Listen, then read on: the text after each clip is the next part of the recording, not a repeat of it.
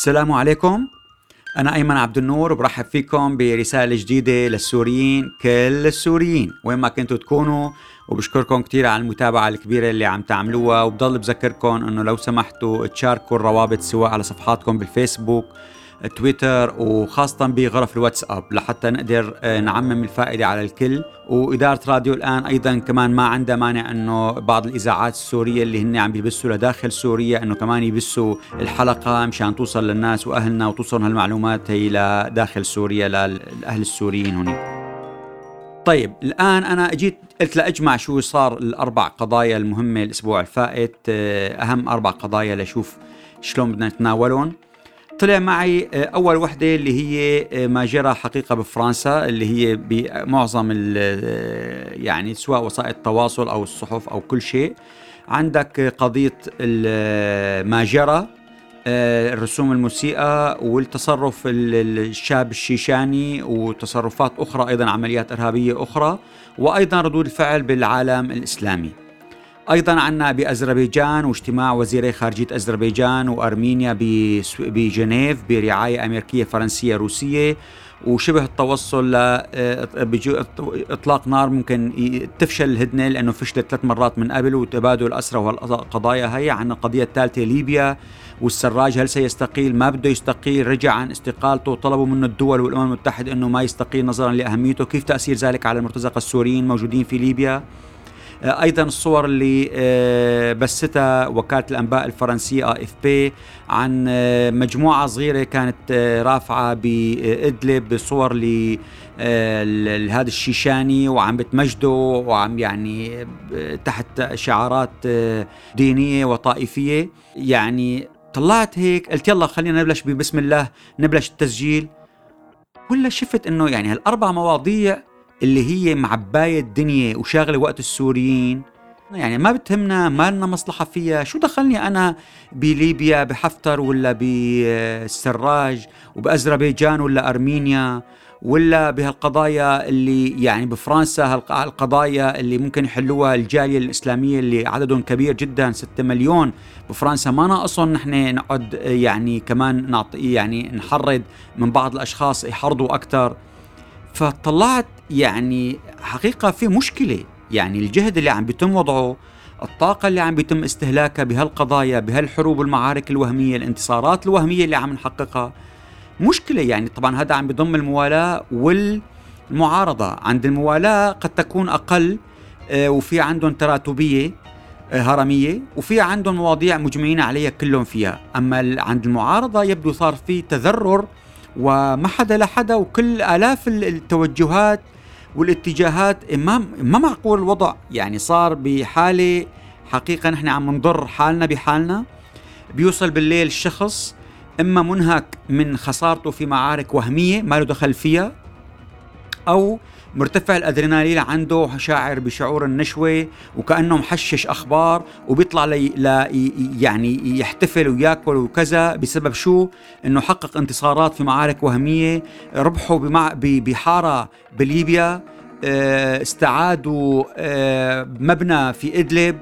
آه، درون أو طائرة مسيرة قصفت مبنى ما بعرف وين بقرباخ. ما يعني الشيء ما معقول.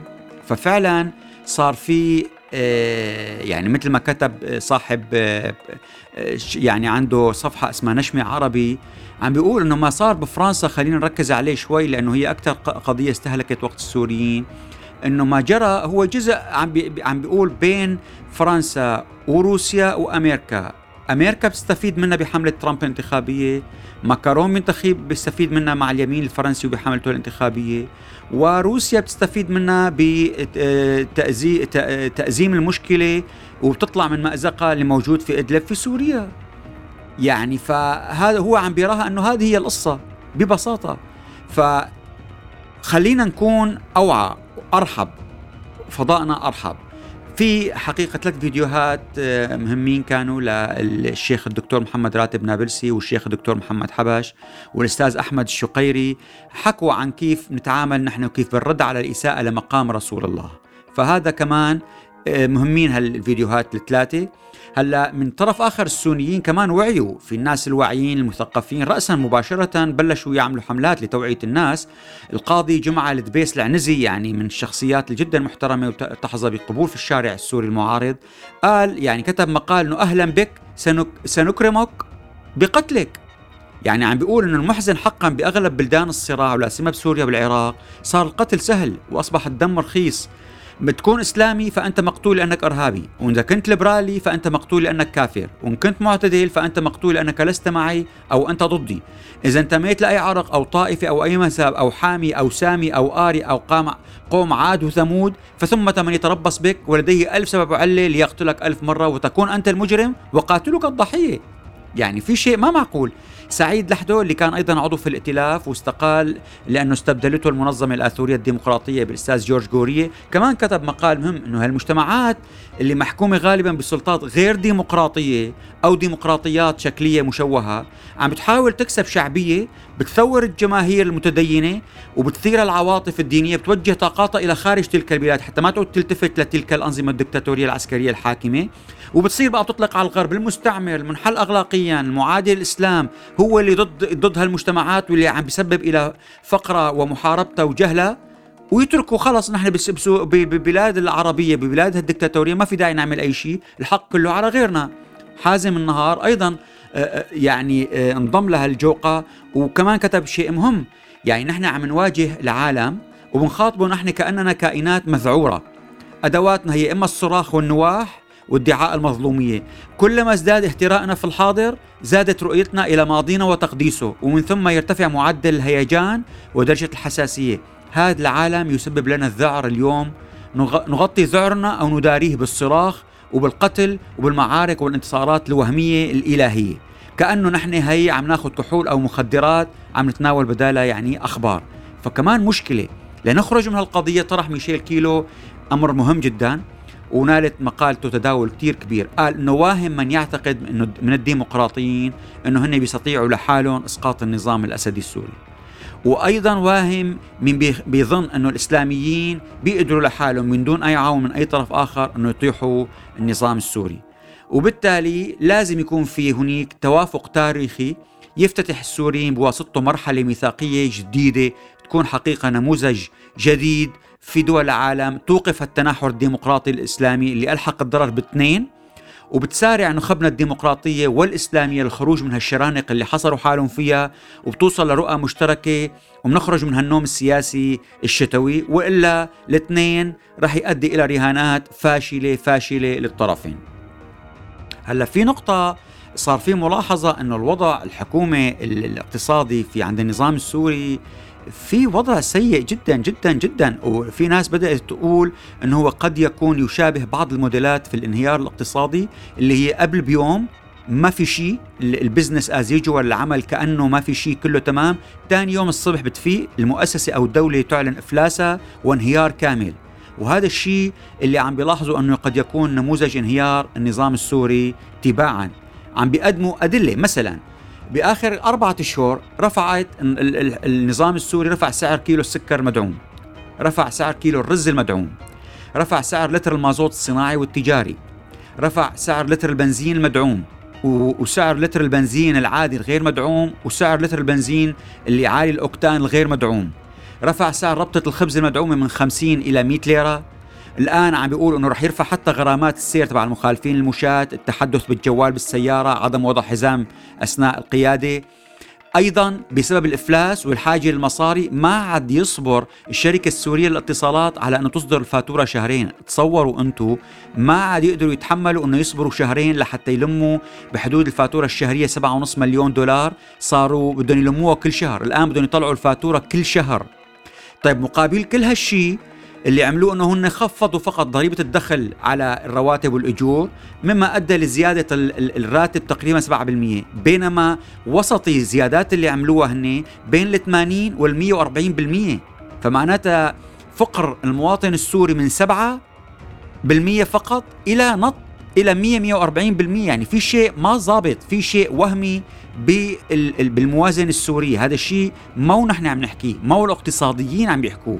السياسيين في سوريا حتى في مجلس الشعب رئيس لجنة موازنة الحسابات في مجلس الشعب نفسه قال في شيء غلط بالموازنة اللي قدمتها الدولة. كيف؟ خلينا خلينا نشرح لكم كيف. قدموا الموازنة هن من شهرين. حاطين فيها 3500 مليار ليرة. هي مقدار حجم الدعم لكل المواد اللي بتدعمها الدولة للشعب السوري.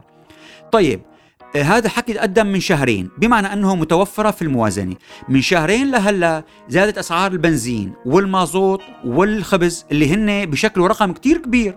طيب أنتم هدول هدول ما دام ربحتوهم وما عاد تدعموهم طيب وين بدكم تروحوا بالمصاري؟ ما دام عم تقولوا أنتم محطوطين. ففي حلين إما الرقم وهمي حاطينه أنتم 3500 مليار وهمي أو إنه هاي الأرقام الكبيرة أنتم آه وزعوها على الناس. قالوا لهم وزعوها على الناس هذا الرقم اللي أنتم وفرتوه وزاد عنكم.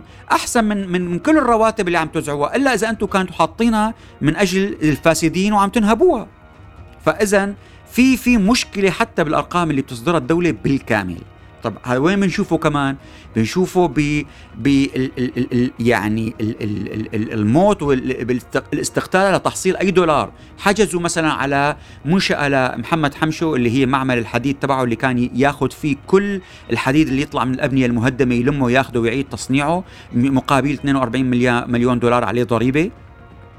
قام الناس آه، تداولت أو آه، يعني كتيب آه، موزع من الأمن السوري عم بيقول إنه بده يتم مصادرة كل هالناس أموال سامر الفوز وحسين مخلوف ومدير الهلال الأحمر خالد حبوباتي وسامر درويش وخمس وزراء وحمشو وإيهاب مخلوف وكل هالحكي. الناس كمان صار في قلق هائل جدا وقفت انشلت الحركة الاقتصادية بسوريا قاموا اضطروا طلعوا تكذيب رسمي. نقلا عن إنه من القصر الجمهوري صحيفة الوطن طلعت إنه هذا تكذيب رسمي وإنه هذا الحكي البوست ما موجود وكله حكي كذب.